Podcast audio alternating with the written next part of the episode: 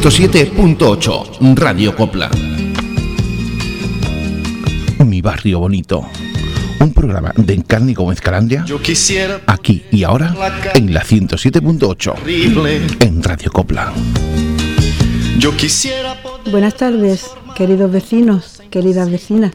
Como cada jueves estoy encantada de compartir con vosotros esta hora aquí, en Radio Copla, en la 107.8.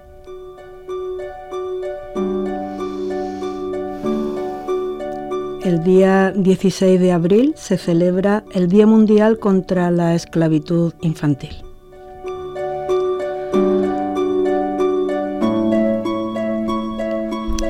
Tal vez parece imposible imaginar que en estos tiempos exista esclavitud infantil, pero lamentablemente es una realidad que afecta a más de 200 millones de niños en todo el mundo.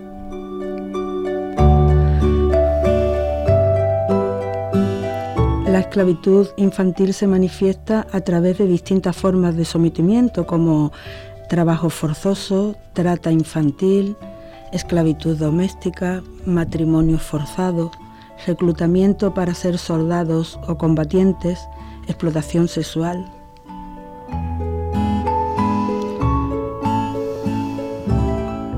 Estos niños se encuentran asumiendo trabajos ilegales, peligrosos y degradantes. La esclavitud infantil continúa afectando a la población más vulnerable, de ahí la importancia de crear conciencia y exigir su erradicación.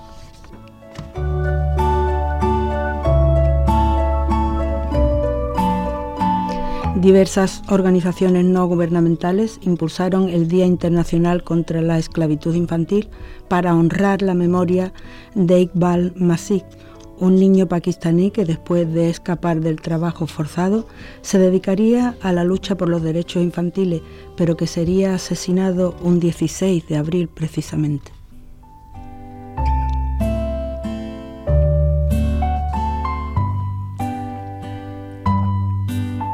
En 1987, cuando Iqbal contaba con cuatro años de edad, fue cedido por su padre a una fábrica de alfombras a cambio de un préstamo que necesitaba para pagar la boda de su hijo mayor.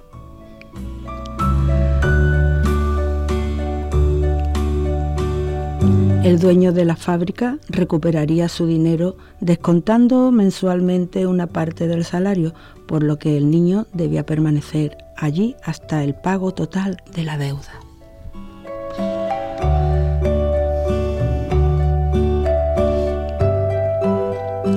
Trabajaba más de 12 horas diarias haciendo alfombras, pero entre los intereses y los nuevos préstamos que pediría el padre, la deuda comenzó a crecer, por lo que el niño no tenía una salida posible.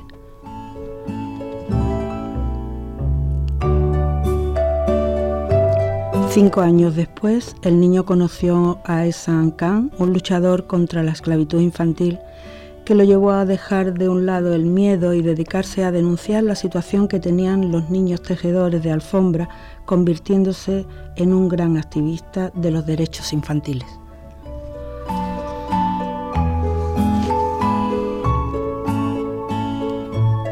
Su activismo y sus denuncias comenzaron a molestar a muchas personas que se beneficiaban de este negocio. En 1995, mientras andaba en su bicicleta, fue asesinado de un disparo.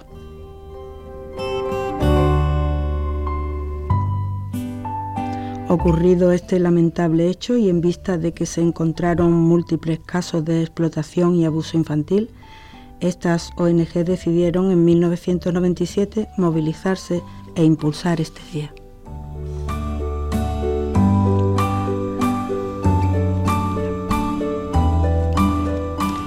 No podemos dejar pasar por alto esta terrible realidad que afecta a tantos millones de niños en el mundo.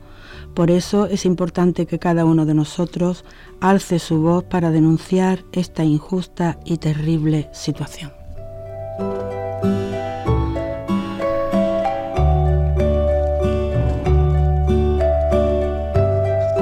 Bueno, pues ahora vamos a escuchar una canción a petición de nuestros invitados. No dudaría, de Antonio Flores.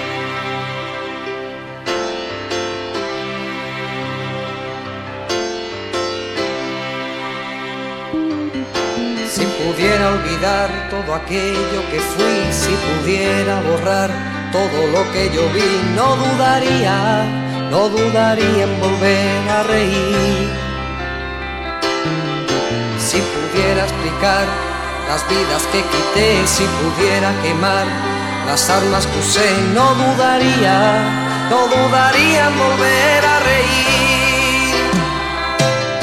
Prometo ver la alegría, escarmentar de la experiencia, pero nunca, nunca más usar la violencia.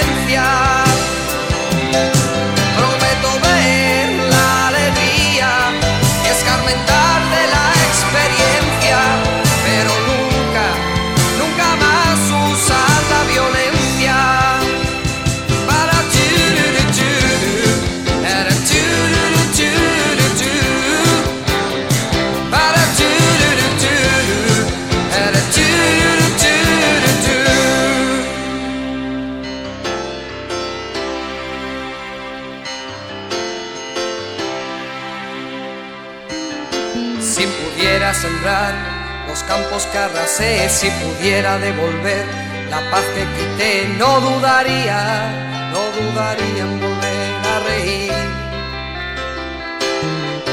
Si pudiera olvidar aquel llanto que si pudiera lograr apartarlo de mí, no dudaría, no dudaría en volver a reír. Prometo ver la alegría, escarmentar de la experiencia,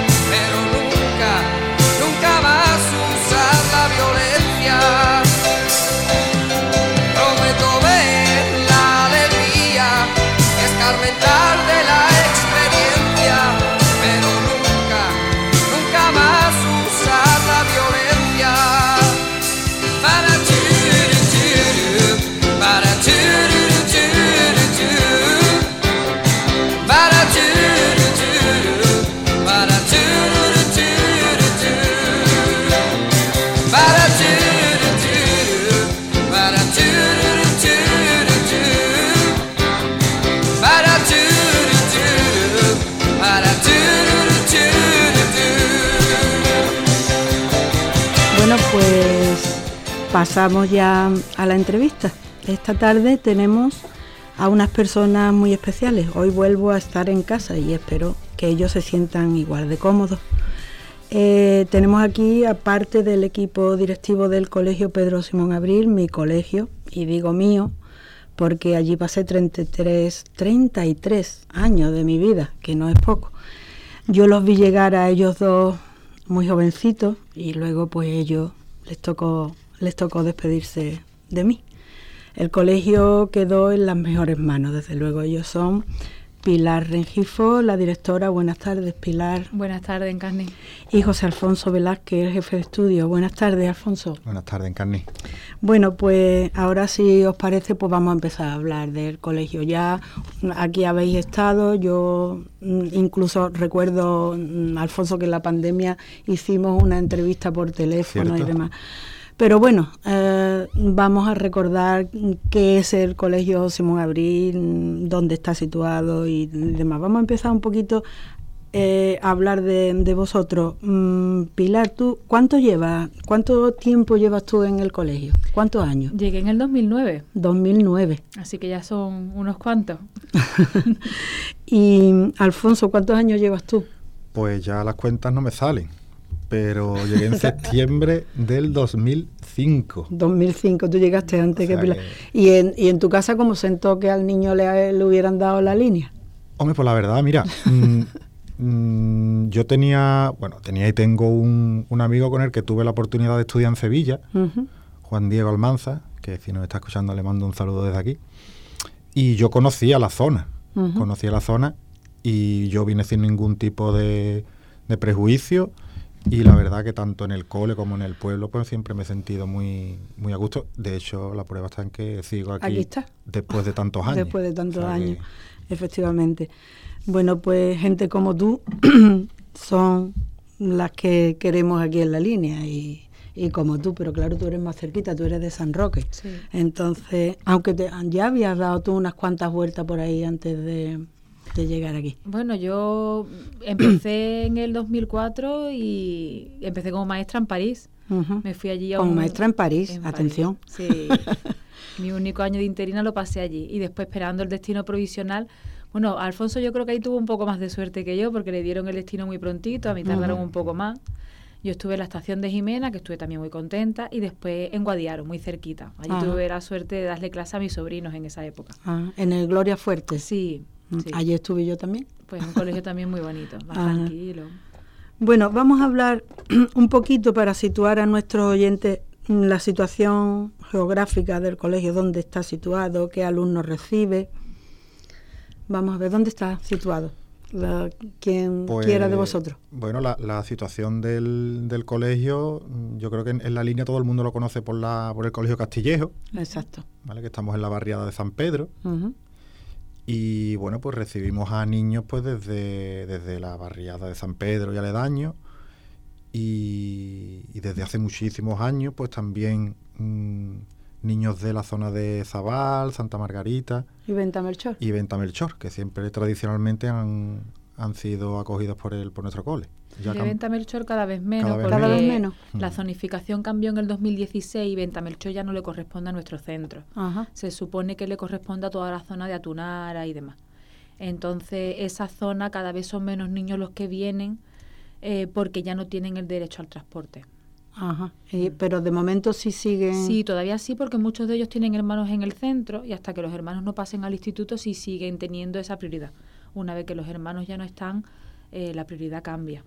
Y entonces esos niños de Venta Melchor seguirían teniendo transporte, pero a otro colegio. Claro, eh, les correspondería el colegio de aquí de Atunara y toda la zonificación de esa parte. Estaríamos hablando, por ejemplo, del colegio Huerta Fava, del colegio Gibraltar, de toda esa zona. Bueno, ¿cuántos alumnos y cuántos profesores tenéis en, en el, en el colegio? Pues se da la circunstancia de que mm, eh, hace varios años eh, había planteado un- la construcción de un colegio en Santa Margarita para que recogiera al alumnado que nosotros recibimos de esa zona. Ese colegio se llegó a hacer, eh, bueno, se llegó a hacer, eh, no se llegó a hacer físicamente, pero sí a nivel burocrático. Sí. Entonces nuestro colegio, que todavía estabas tú en Carni, pues recibimos, nos, nos aumentaron el número de aulas.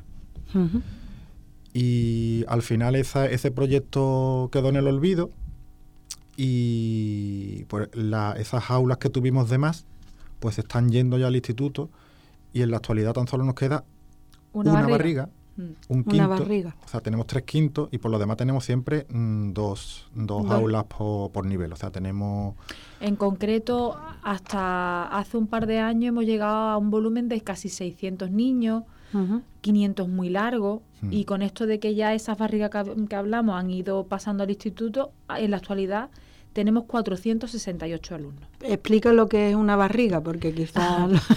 En lo que vulgarmente conocemos en la línea como barriga, eh, cuando hablamos de un centro, hay centros de una línea, es decir, que tiene solo un primero, un segundo, un tercero. ¿no? De dos líneas, que es nuestro tipo de centro. La tipología del nuestro es que tenemos dos primeros, primero A y primero B, dos segundos, igual, segundo A, segundo B, pues desde infantil de tres años hasta sexto. Y cuando hablamos de barriga es que por circunstancias independientes del centro, pues uno de esos niveles aumentan una tercera línea. En nuestro caso, por ejemplo, todas las, las clases tienen dos líneas nada más, pero quinto tiene quinto A, B y C. Quinto es el único que queda Quinto es el que ahora en la mismo. actualidad sigue Se estando. supone que cuando estos niños terminen sexto, ahí ya se acabaron... A estos niños le queda terminar el tercer trimestre de quinto, sexto, y a no ser que la administración tenga alguna idea y nos quiera aumentar otra vez en alguna línea por necesidades, lo normal es que volvamos a hacer un centro de dos líneas, con los recursos para un centro de dos líneas y todo lo demás, porque claro, cuando tú a un centro le elevas en tres líneas, todos los recursos se ven más, porque se Claro. reparten entre más aulas y entre más niños. Porque no se, no se dota más. Por lo general no se aumentan, No. que esa es la queja que siempre tenemos, que la falta de recursos se nota. Claro. Bueno, entonces tenéis más o menos ahora unos 400, casi 500 niños. Sí. ¿Y cuántos profesores, especialistas y demás? Pues 32 creo que era la última cifra que teníamos, ¿no? 32. 32. Porque tenemos algunos itinerantes. Tenemos una compañera itinerante de audición y lenguaje, que iterante es que comparte, está en varios colegios. Eso, muy bien. Y, y en la actualidad eso, pues somos 32 personas, 33 con la compañera de AL, Mm, y ese es el número de, de profesorado que tenemos. mm. Muy bien. ¿Y qué servicio se ofrece a la comunidad? Pues principalmente el plan de apertura del centro en ese sentido es bastante rico. Nosotros tenemos aula matinal que alberga a los niños desde las siete y media hasta las 9, entonces hace que los padres que necesitan conciliación familiar pues dispongan de ella. Después de 9 a 2 tenemos la jornada lectiva normal, de 2 a 4 el servicio de comedor, que es un comedor de gestión directa, y después por la tarde los talleres. Hay desde talleres que pertenecen a la Junta, como el PROA, que es un plan de acompañamiento, refuerzo en lengua y matemática, y después otros talleres que suelen ser de empresas externas, y ahí pues ya tenemos inglés, eh, también tenemos escuelas deportivas, que está combinado con colaboración de, de ULB, de aquí de la línea, la Unión Linense de Baloncesto, Ajá. y también tenemos servicio de transporte. Los niños llegan transportados de Santa Margarita, Zabal y demás a las 9 de la mañana y tienen el derecho al transporte tras la jornada lectiva a las 2 de la tarde. A las 2 de la tarde. O Mm. sea que esos niños, mm, si se quedaran al comedor, tendrían que venir a recogerlo. Eso es. Ah. Bueno, eh, mm, ¿vosotros notáis que el tema de las nuevas tecnologías en la educación produce brechas en algún sentido? ¿Hay brechas con el tema de...? Lo notamos principalmente... En todos los sentidos, en carne. Eh, venga, Yo vamos a creo que empezar. sí. Vamos a hacer... En, to- en- en cualquier persona que forme parte del colegio, bien sea familia, niño, compañero, hay brecha digital. Claro Sí, que ¿verdad? muchas veces nos creemos que la brecha digital es en el alumnado, ¿no? Mm. En decir, no es que el alumnado hay algunos que tienen más acceso o menos acceso a nivel digital o informático, pero no, es que también te encuentras con que hay compañeros a punto de jubilarse Sí. que no tienen las mismas destrezas Claro. que tienen los ¿Qué que me, vienen ¿qué aquí. me vas a decir?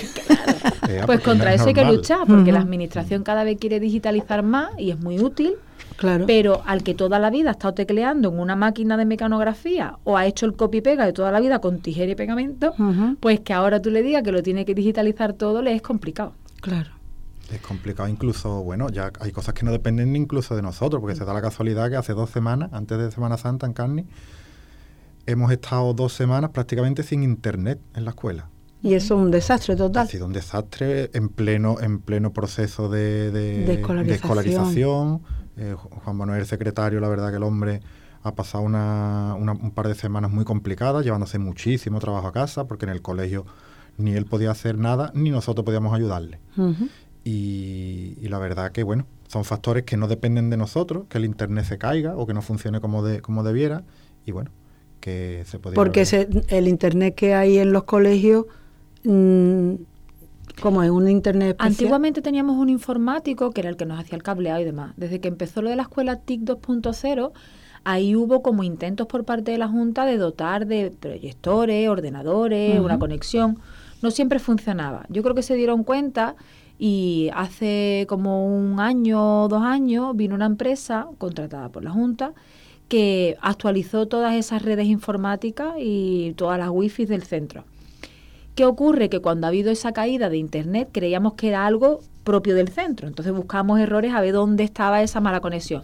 Pero después hablando con otros directores de otros centros nos hemos dado cuenta de que era algo generalizado, que estaba habiendo ahí...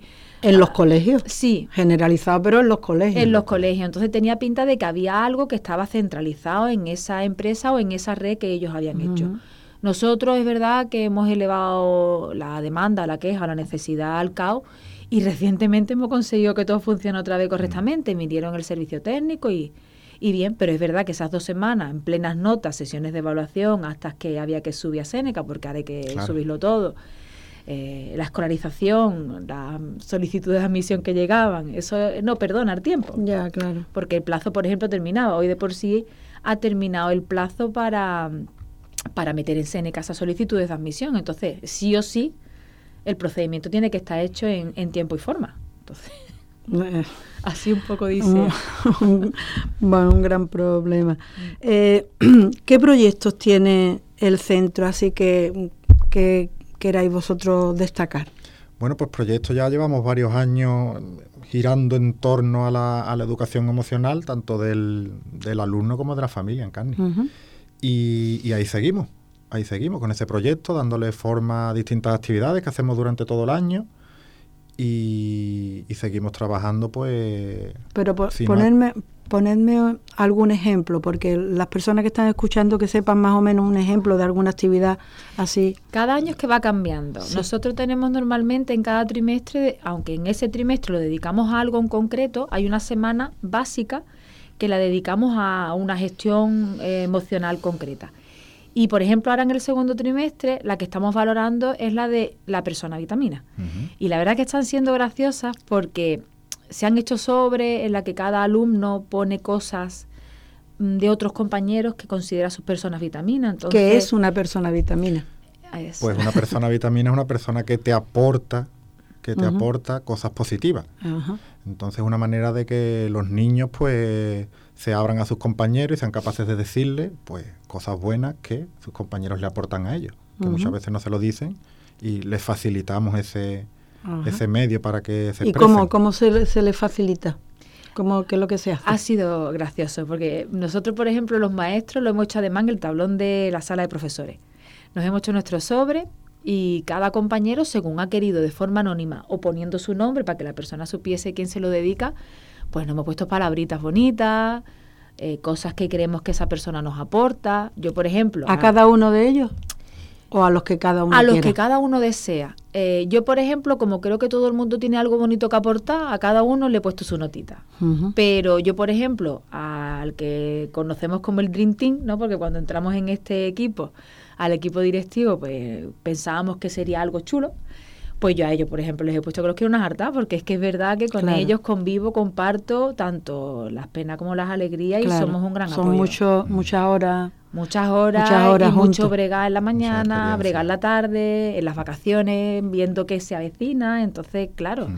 son el mayor soporte y, y como no se les va a poner a ellos un mensajito. Entonces, para, e, a mí, para mí ellos son mis personas vitaminas dentro del claro. centro, son un gran apoyo.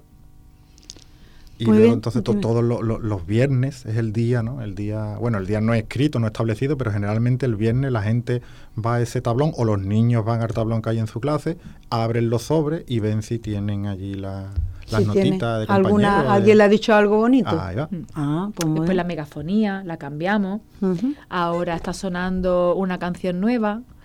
Ay, no eh, me acuerdo del título. Ay, no sé, es muy modernita, porque es que como vamos cambiando según sí. van haciendo falta, y pues eso, la megafonía cambia, es un poquito más, más alegre que el típico timbre.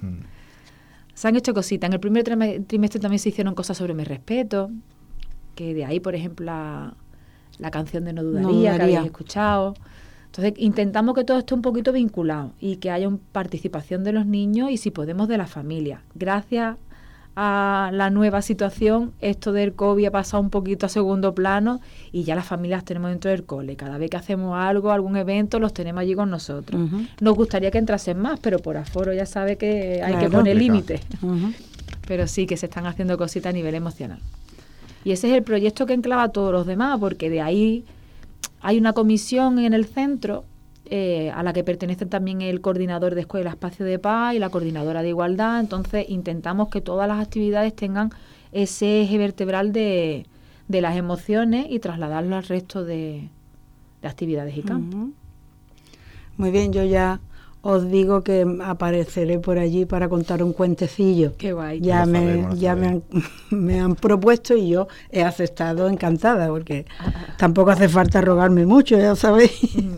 bueno, eh, ¿qué son esos de las aulas verdes abiertas? Pues eso es un proyecto que hemos solicitado con muchísimas ganas a la que le hemos puesto empeño porque seguimos con lo de los inspectores ecológicos, uh -huh. con nuestra zona de huertos, eh, sembrando y plantando todo lo que podemos, haciendo selección de semillas en las clases, bueno. ¿Y qué ocurre? Que salió este proyecto y nos pareció alucinante tener una, un aula en el patio.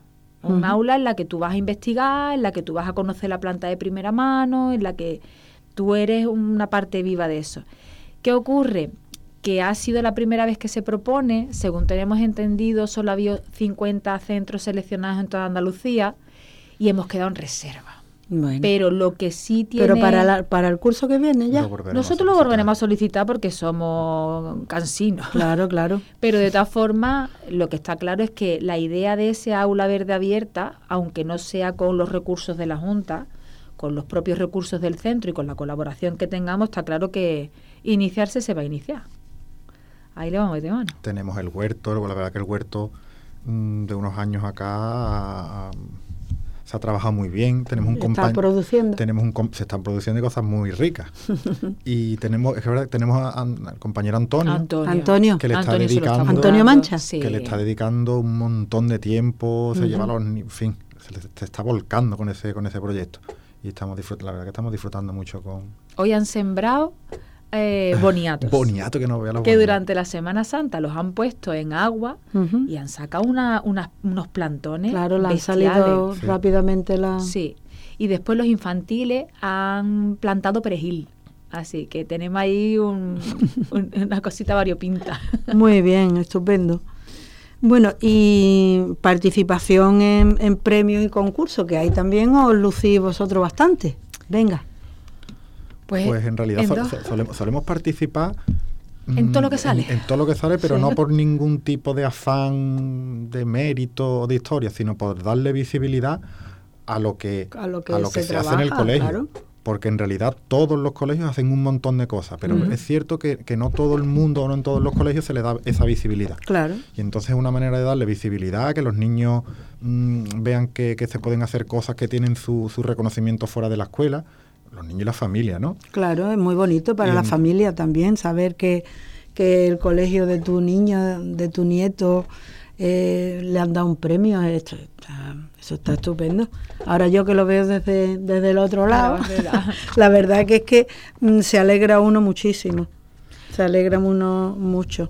pues este año vamos para adelante con dos. ¿Sí? Sí, este año hemos intentado meterle mano a dos cositas. Nos hemos metido en uno que se llama Vida Sana. Y en este, pues, toda la parte que hacemos de huerto, de hábitos de vida saludable, eh, todo lo que es esto de las frutas, tenemos los frutómetros, todo este- todas estas cositas. Espérate, pues, ¿eso qué es? ¿Un frutómetro? un, fru- Fruto, un frutómetro. frutómetro. Eso eh, es un programa que hay de hábitos de vida, de vida saludable. Entonces hay un tablón enorme en el que tú pones el nombre de los niños y la asiduidad con la que esos niños vienen al centro y en el recreo traen fruta. Ah, en vez ya. de traer, traer otro tipo de aperitivos, Ya, otro ya. tipo de alimentos. Sí, Entonces se fomenta el ver quién consigue llenar ese frutómetro a lo largo del mes. Entonces hay un montón de cositas que, que en esa vida sana, pues sí, después aparte lo de la seguridad vial, hay muchos circuitos con patinetes, con Ujú. El bicicletas. día de la bicicleta.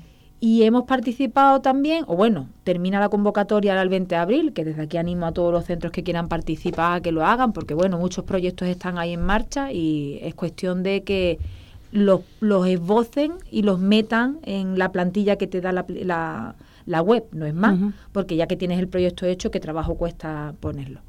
Y es el de Mentes AMI, que tanto está saliendo ahora en Antena 3. ¿Cómo? ¿Cómo dice? Mentes AMI se llama. Está saliendo en Antena 3, en, co- eh, ¿Y en la publicidad. en qué consiste eso? Pues tiene, es un, es un, eh, es un premio, bueno, un premio, un, un concurso en el que hay distintas, distintas variedades.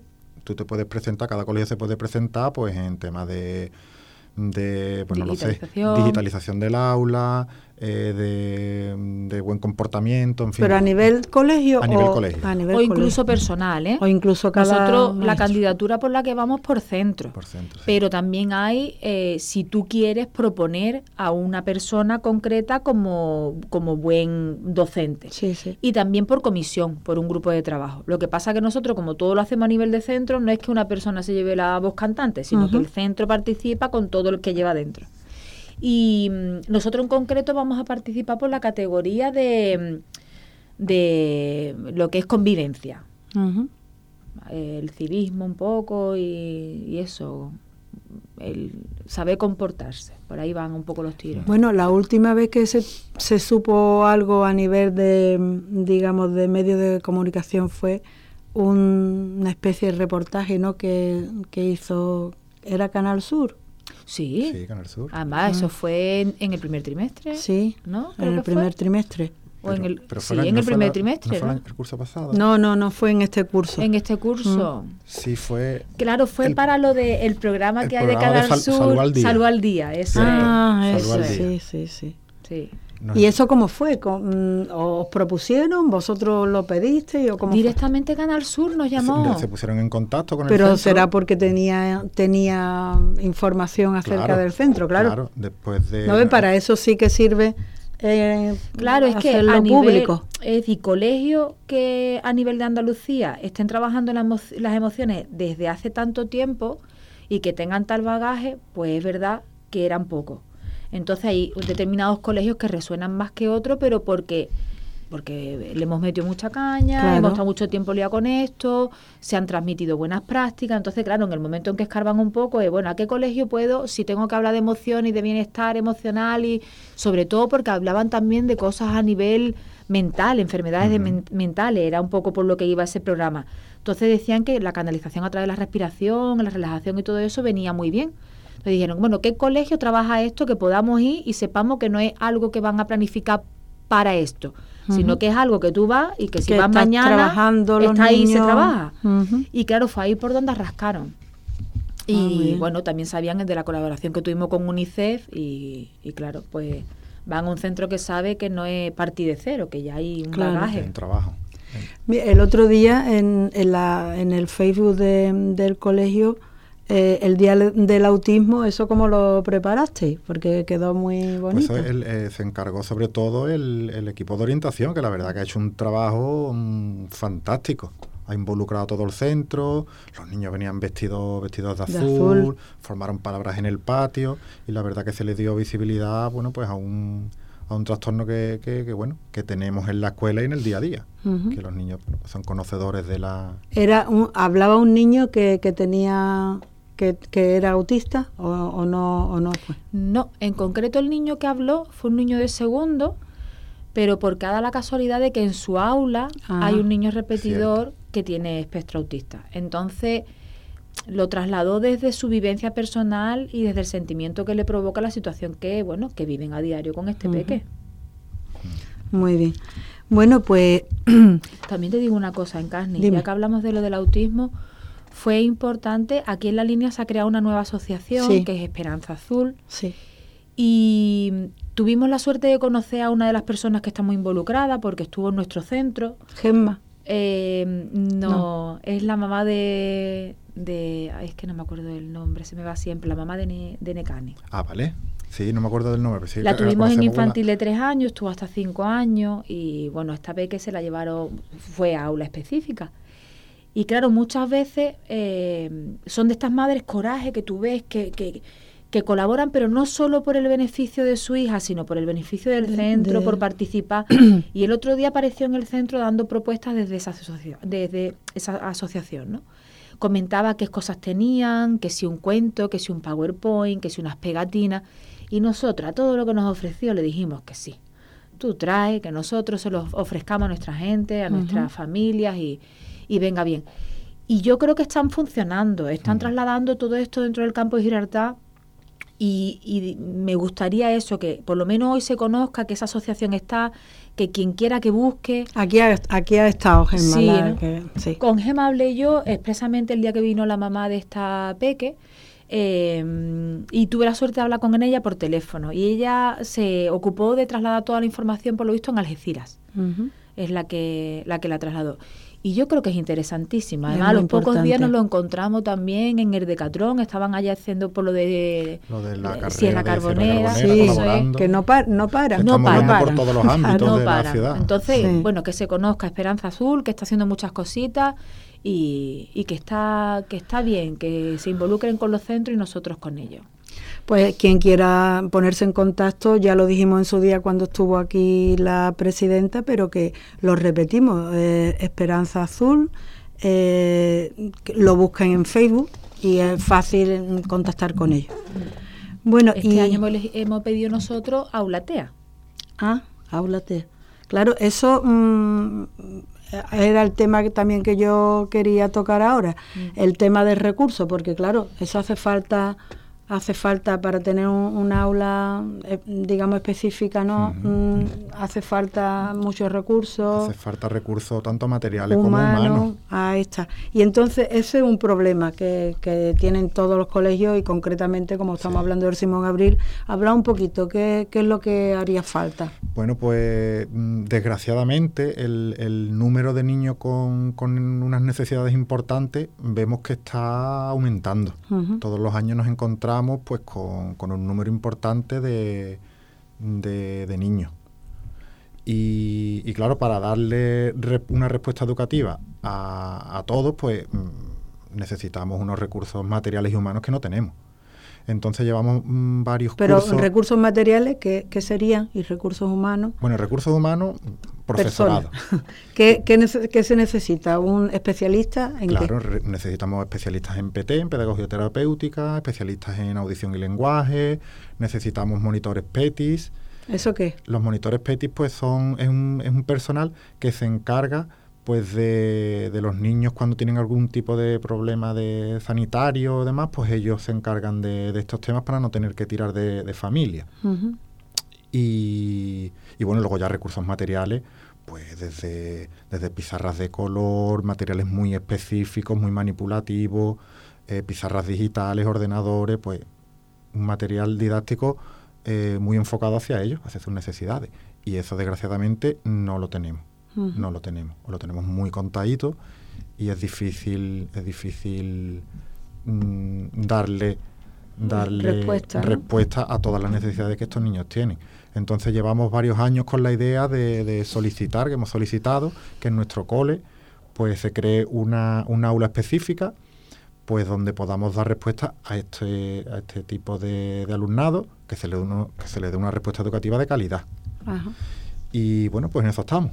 A día de hoy todavía no, no tenemos no tenemos respuesta. Seguimos ahí luchando. Es verdad que es la única que se ha ofrecido en la línea. En la actualidad, eh, si se crease un aula específica nueva porque haya volumen de niños suficiente, porque estas aulas lo que albergan son a cinco niños, cinco o seis, y ya todo lo que sea por encima de eso es por encima de ratio. Entonces, a estos niños eh, en la línea actualmente ya hay aulas específicas en algunos centros, en el Buenos Aires, por ejemplo, hay una específica para sordos, en el Gibraltar hay una para niños con espectro autista, hay en el San Felipe, en el Pablo Picasso, es decir, ya hay varios centros. Eh, y en nuestro centro es verdad que varios años, desde hace varios años la venimos demandando, incluso ofreciéndonos, porque decíamos, bueno, cuando tengamos el espacio, el, no, el, ofrecimiento está aquí, que si os hace falta, tenemos niños que la necesitan y estaría bien tenerla. Y este año es el que por primera vez eh, vino el equipo de orientación educativa de LEOE y nos dijeron, mira, seguís interesados, eh, tiramos para adelante, la ofrecemos a la Junta y si hubiese demanda la montamos en tu centro. Y dijimos, pues fenómeno. Más que nada porque tenemos alumnados con esas características que la necesitan siempre hablamos de lo mismo, que los recursos son limitados y que lo interesante es que te la doten de todos los recursos que necesitas. Estas aulas específicas lo normal es que vengan con un PT, un pedagogía terapéutica, y que vengan con un PETIS, que como decía él, pues son de los que se ocupan de hasta del cambio de pañal de un peque, pero si hay un niño, por ejemplo, con un trastorno perturbador de la conducta, un niño de esto desafiante, que lo parte todo, que es agresivo, también son los que los contienen. Entonces, claro, esta persona te vale eh, como refuerzo dentro de un aula, ayudando a un niño en sus necesidades básicas, como en el día a día para que tenga cierta autonomía. Claro, polivalente. Hmm. Entonces, claro, en nuestro centro, por ejemplo, la PETIS que tenemos actualmente, que es una máquina, porque la verdad que Hidra es, yo creo que de las personas más competentes que yo he conocido y además con una paciencia infinita y un cariño bestial con estos niños, en la actualidad demandamos desde hace muchos años tenerla por lo menos a 25 horas semanales. Es decir, como mínimo la jornada lectiva de, de 9 a 2. Y no está a tiempo completo. No. Es decir, actualmente tiene 14 niños censados a los que ella tiene que atender, que se supone que a partir de 7, no he escrito en ningún lado, pero a partir de 7 lo normal es que fuese a tiempo completo, por lo tanto ya ella lo ha duplicado y tendríamos que tener otro petis pues no solo no la tenemos a tiempo completo, sino que nuestro temor es que nos pongan ese aula específica en la que tendría que haber un petit expresamente para esos niños, ajeno al que ya tenemos.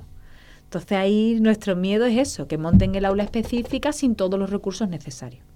¿Por qué mm, se ha hecho algún estudio mm, acerca de por qué está aumentando tanto los casos de niños con, con este tipo de necesidades especiales? Yo desconozco, si hay No, no, no he escuchado nada, pero, pero lo que sí está es claro y evidente Que lo hay. que el Que número tiene que haber niños- alguna correlación con tiene que algún haber porque- factor. Porque es año tras año. Yo siempre año tras año. decimos que creemos que cada vez se diagnostica más y mejor. Que esos niños que antiguamente uno decía, ay, ay, fulanito le noto yo una cosita, pues a esa cosita hoy en día le ponen nombre. Que yo creo que antiguamente tú veías a un niño peculiar o un niño que tenía dificultades para relacionarse y a lo mejor pues no se le prestaba la atención que hoy en día se le presta. Entonces se diagnostica más y yo creo que mejor.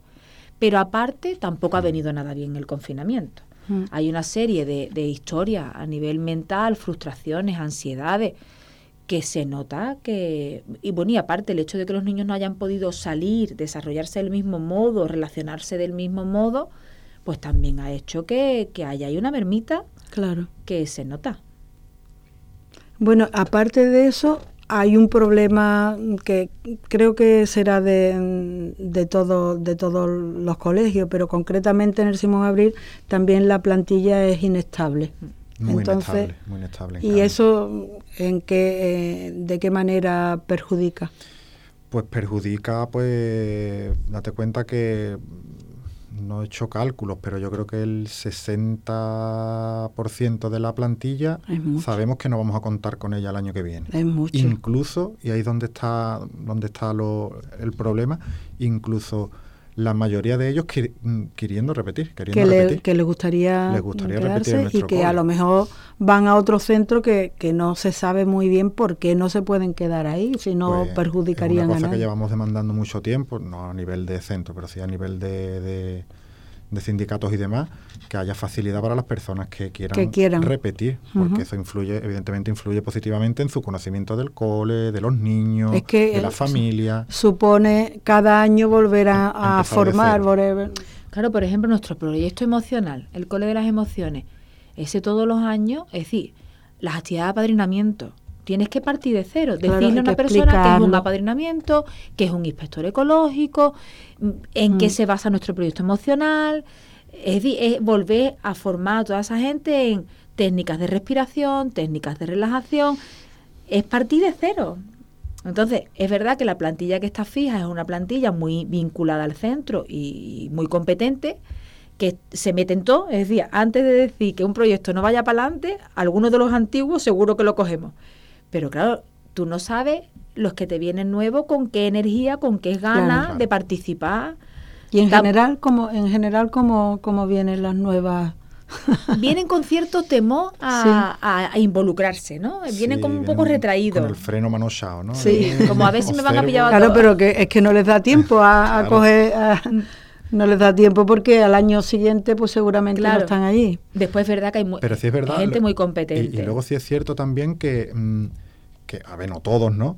Pero un, un número a lo mejor importante de gente ya nos conoce. Sí. Nos conoce porque, bueno, los- de tal que trabajó con no sé quién, que os conoce, que no sé qué. Y la verdad que, bueno, también eso ayuda a que vengan a lo mejor con una con unas expectativas un poquito más, Claro, con, más buenas. claro, que saben más o menos a qué van, ¿no? Al, Sí. al colegio. Sí, se han estado en otros centros, por ejemplo, del campo de Gibraltar, nada más que de oída. Oye, pues voy a lo que Claro, Simón Abril. Simón Ah, pues mira, allí te va a encontrar con fulanito y menganito. Mm.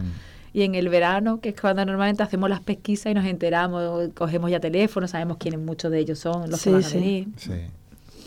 Bueno, y el tema de participación de la familia, el AMPA y demás. ¿Eso co- cómo, cómo Pues funciona verdad. en el centro? Pues con el AMPA estamos muy contentos. Tanto con el AMPA saliente como en el- este año había una reestructuración porque se jubilaron parte importante de- del grupo. Nosotros se jubilaron, es que Es se que han los ido los niños de que los niños se van al instituto, claro, sí. Se De ahí a jubilarse. Me ha, salido automático, ¿verdad? Sí. No, pero en realidad es jubilarse de, de- Claro. de Del esa cole. función, Sí. ¿no? De- del colegio, claro. Y el AMPA que ha entrado en la actualidad, pues la verdad que tiene una línea continuista, hacen multitud de actividades con los niños, están para todo, es súper disponible, siempre con una actitud fenomenal y la verdad que yo creo que mm, estamos muy, muy, muy... Es importante, es importante esa, colaboración Claro, los porque padres. tener la confianza de que tú les digas, mira, tenemos esto, queremos llevarlo para adelante. Y que tú digas, bueno, vale, los profesores van para adelante, pero si hace falta que pintar, que si hace falta llevar, es que no le ponen pegas a nada. Es como el centro que cree que es lo mejor. ¿Esto es lo mejor? Pues con ustedes al 100%. Entonces, no nos vemos nunca en una tesitura. Además, también es verdad que nosotros toda la información que creemos que es relevante para ellos, que tienen que conocer, ya sea buena o mala, se les aporta. Entonces no ven nunca, ven transparencia, no, no ven que haya nunca ninguna intención de no contar con ellos, ¿no? Entonces siempre, y este año es verdad que de la, de la antigua de, de, la antigua AMPA ahora solo quedaban dos, el presidente y la secretaria. Los demás, como dice él, ya se han jubilado, ¿no? Sus niños están en el instituto, pero siguen participando. Siguen, viniendo a la fiesta a fin de curso, siguen montando Bigú, si tienen que ensayar, el día de Halloween montaron un pasillo del terror alucinante y estaban todos los antiguos. Bueno, y algunos años, ¿eh? Años. la megafonía en las fiestas sigue montando la Luis Lobato, ¿no? Ah. Es que es decir, lo seguimos teniendo allí como si fueran uno más, porque como ellos han hecho piña, pues ellos siguen. Siguen siendo amigos ellos entre sí, claro. Y este año, por ejemplo, pues viendo que les hacía falta tirar de gente, pues admitió a varias, en concreto varias mami, que a ver si conseguimos que entre papis, porque papi nada más que hay ahora mismo uno y lo interesante sería que hubiese también papis. Pero se lo están currando el día de los churros, se pegaron una panzada de trabajar. El churro, el aceite, Navidad, en fin, de todo. Sí. Bueno, mm, se nos está acabando el tiempo. Todavía nos quedaría alguna cosita, pero vamos a tener que ir terminando. Así que bueno, yo mm, tengo todavía aquí una algunas preguntitas, pero es que ya es que ya no nos va a dar tiempo. Bueno, pues ya con esto tenemos un, motivo para que podáis venir otro día y habléis de otra cosa que, vaya surgiendo. Temitas contigo no van a faltar nunca porque tú sabes que nos sentimos como si estuviésemos Muy bien, estupendo. Yo espero que hayáis estado igual de, a gusto que está. Se me ha olvidado que, ah, ah, que está aquí, hay micrófono. bueno, pues mm, muchísimas gracias a los dos. me esperáis un momentito, ¿vale? Que, que ya me falta poquito. Y bueno, pues vamos a escuchar otro de los temas que se han puesto como sintonía en el timbre del Colegio Simón Abril, El mismo sol, de Álvaro Soler.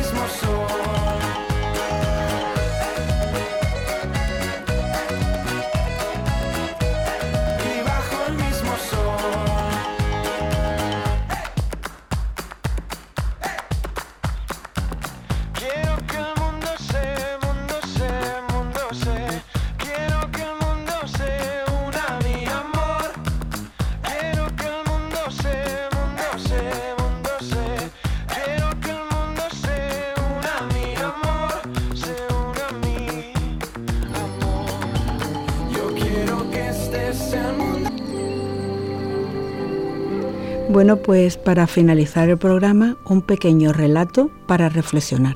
Los dos lobos que luchan.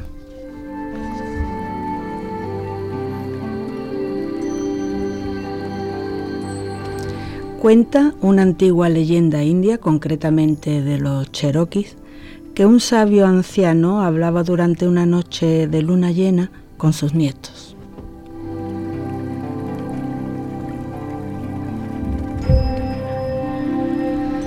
Alrededor de una hoguera, al anciano le gustaba hablar de sus emociones con los niños y contarle bellas historias que le ayudaran a entender nuestros actos.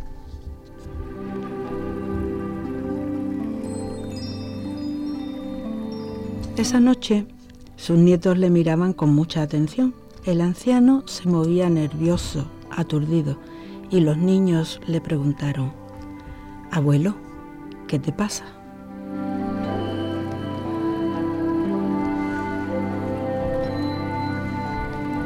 El abuelo le contestó, siento como si dos lobos estuvieran peleando dentro de mí, en mi corazón.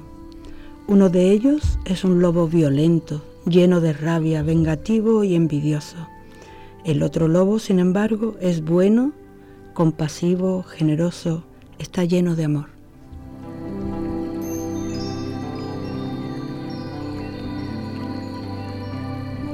Los niños se quedaron atónitos y después de un largo silencio preguntaron, Abuelo, ¿quién ganará la pelea? Y el abuelo contestó, aquel a quien yo alimente, aquel a quien yo alimente.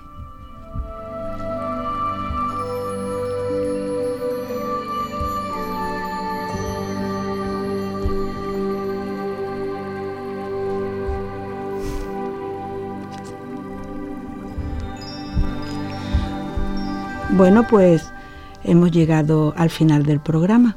Así que me despido de vosotros, queridos vecinos, queridas vecinas. Os deseo paz y armonía para vuestra familia, para vuestros seres queridos y para todo el planeta. Hasta el jueves a las seis. Un abrazo vecinos, un abrazo vecinas.